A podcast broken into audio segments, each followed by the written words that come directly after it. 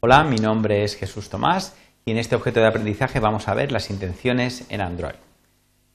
Los objetivos que queremos cubrir son introducir el concepto de intención en Android y diferenciar entre las intenciones explícitas e implícitas. Enumerar también toda la información que se incorpora dentro de una intención y mostrar algunos ejemplos de uso de intenciones para resolver tareas en concreto. Eh, las intenciones van a representar la voluntad de realizar una acción o tarea determinada. Realmente esta tarea eh, va a consistir en eh, que se va a lanzar una actividad, un servicio, un anuncio de tipo broadcast o nos vamos a comunicar con un servicio según, digamos, se utilicen los métodos Start Activity, Start Service, Send Broadcast o Bring eh, las intenciones realmente van a, permitir eh, indicar acciones de tipo muy genérico. Por ejemplo, como quiero enviar un mensaje. Eh, de esta manera, en función de qué aplicaciones tenga instaladas en un momento determinado en mi dispositivo, el sistema va a decidir arrancar una u otra. O incluso muchas veces puede preguntar al usuario. Ante la intención de enviar un mensaje, por ejemplo, se nos puede preguntar si lo queremos enviar a través de correo electrónico, Gmail, mensajes de SMS, WhatsApp, Wi-Fi, etc. Existen dos tipos de intenciones claramente diferenciables, que son las intenciones explícitas, donde indicamos exactamente el componente que se va a lanzar. ¿eh? Su utilización típica es ir pasando por las diferentes eh, actividades que componen una aplicación, actividades o servicios, por supuesto, eh, y realmente pues vamos a ir indicando de forma explícita cuál es la actividad en concreto que queremos que se lance. Por el contrario, si usamos eh, intenciones implícitas, en este caso vamos a solicitar acciones de tipo abstracto, como quiero tomar una foto, quiero enviar un SMS, eh, de manera que estas intenciones se van a resolver en tiempo de ejecución y va a ser diferente cómo se resuelva en función del software que tenga instalado el usuario en un momento determinado. Si encuentran varias posibilidades, el sistema incluso puede preguntar eh, al usuario cuál es la actividad más adecuada para resolver esta intención. Eh, vamos a ir enumerando a continuación las diferentes partes que eh, componen una intención. En primer lugar, vamos a ver cómo toda intención tiene un nombre de componente que se gasta básicamente con intenciones explícitas. Eh, identifica el componente exacto eh, que se va a lanzar. Y hay que indicar el nombre de una clase, por ejemplo, org example asteroides eh, acerca de, bien creada por nosotros o bien una clase del sistema. Por lo tanto, se ve que de forma explícita se dice cuál es la actividad o servicio que queremos lanzar. por otro lado, tenemos lo que son las acciones se van a utilizar sobre todo en las intenciones implícitas. Corresponden a una cadena de caracteres donde se indica eh, de forma genérica la acción a realizar.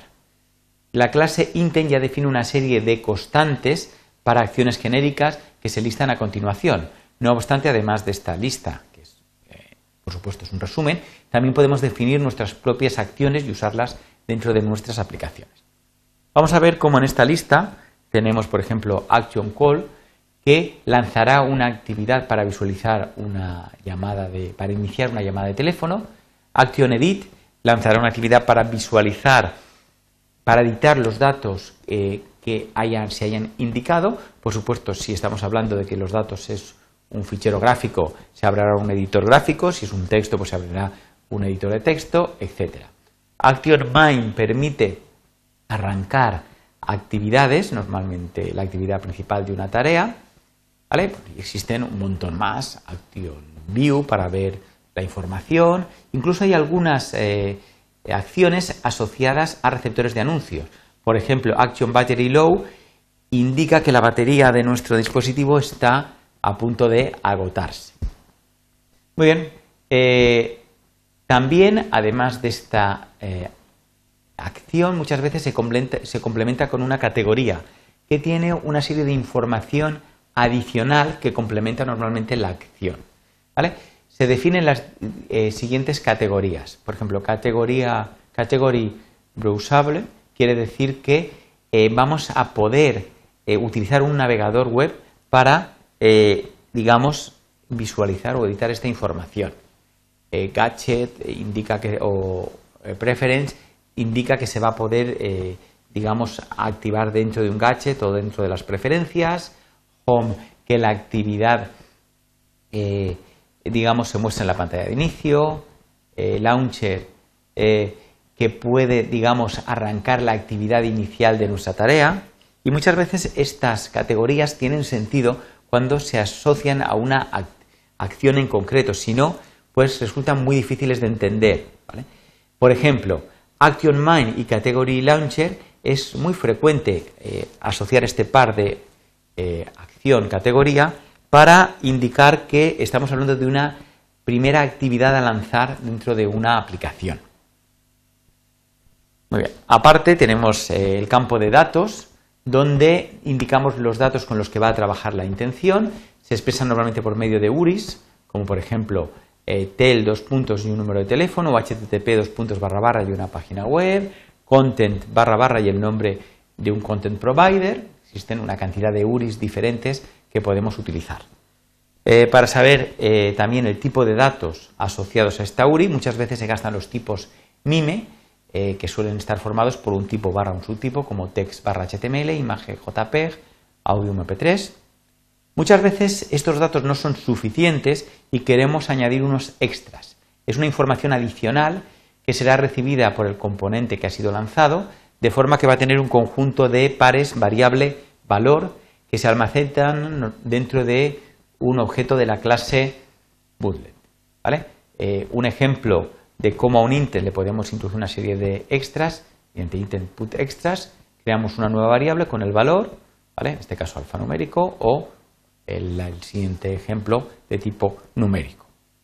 Muy bien, eh, vamos a pasar a ver ya para terminar una serie de ejemplos donde vemos cómo eh, podemos crear diferentes tipos de intenciones con finalidades muy concretas.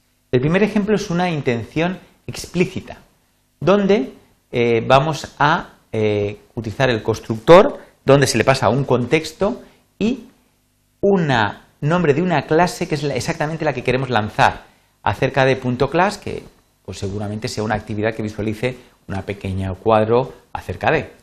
Y también vamos a ver una serie de ejemplos de intenciones implícitas. Por ejemplo, si utilizamos action view, coma, eh, URI parser y ponemos una URL de una página web, ¿qué ocurrirá? El sistema intentará visualizar esta página web. Eh, si no hay ningún software adicional pues, eh, instalado, seguramente con un navegador web.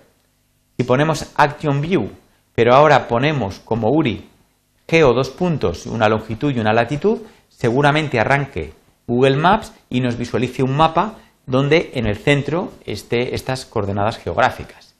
Si llamamos a Action Call y le pasamos como URI un número de teléfono, pues directamente nos arrancará la aplicación para llamar por teléfono y ya hará una llamada telefónica. Si utilizamos el último ejemplo, Action Media Action Imagen eh, Capture, directamente se capturará una imagen a través de la cámara, ¿vale? Eh, nos devolverá también, por supuesto, donde ha guardado esa imagen, que tendríamos luego que consultarlo. Por supuesto, después de crear todas estas intenciones, hay que llamar al método StarActivity pasándole esta intención para que lance realmente la actividad. Muy bien, vamos a ver un ejemplo un poquito más largo, donde básicamente vamos a intentar mandar un correo electrónico. Empezamos creando un intent indicando como acción action send y eh, vamos a indicar en siguiente lugar el tipo MIME que asociamos. Eh, en este caso, text plain, porque lo que vamos a enviar va a ser un texto plano. Mediante el campo extras vamos a añadir ¿vale? diferentes eh, valores ya preestablecidos que está esperando esta acción, por lo tanto usamos constantes en lugar de, un valor introducido por nosotros.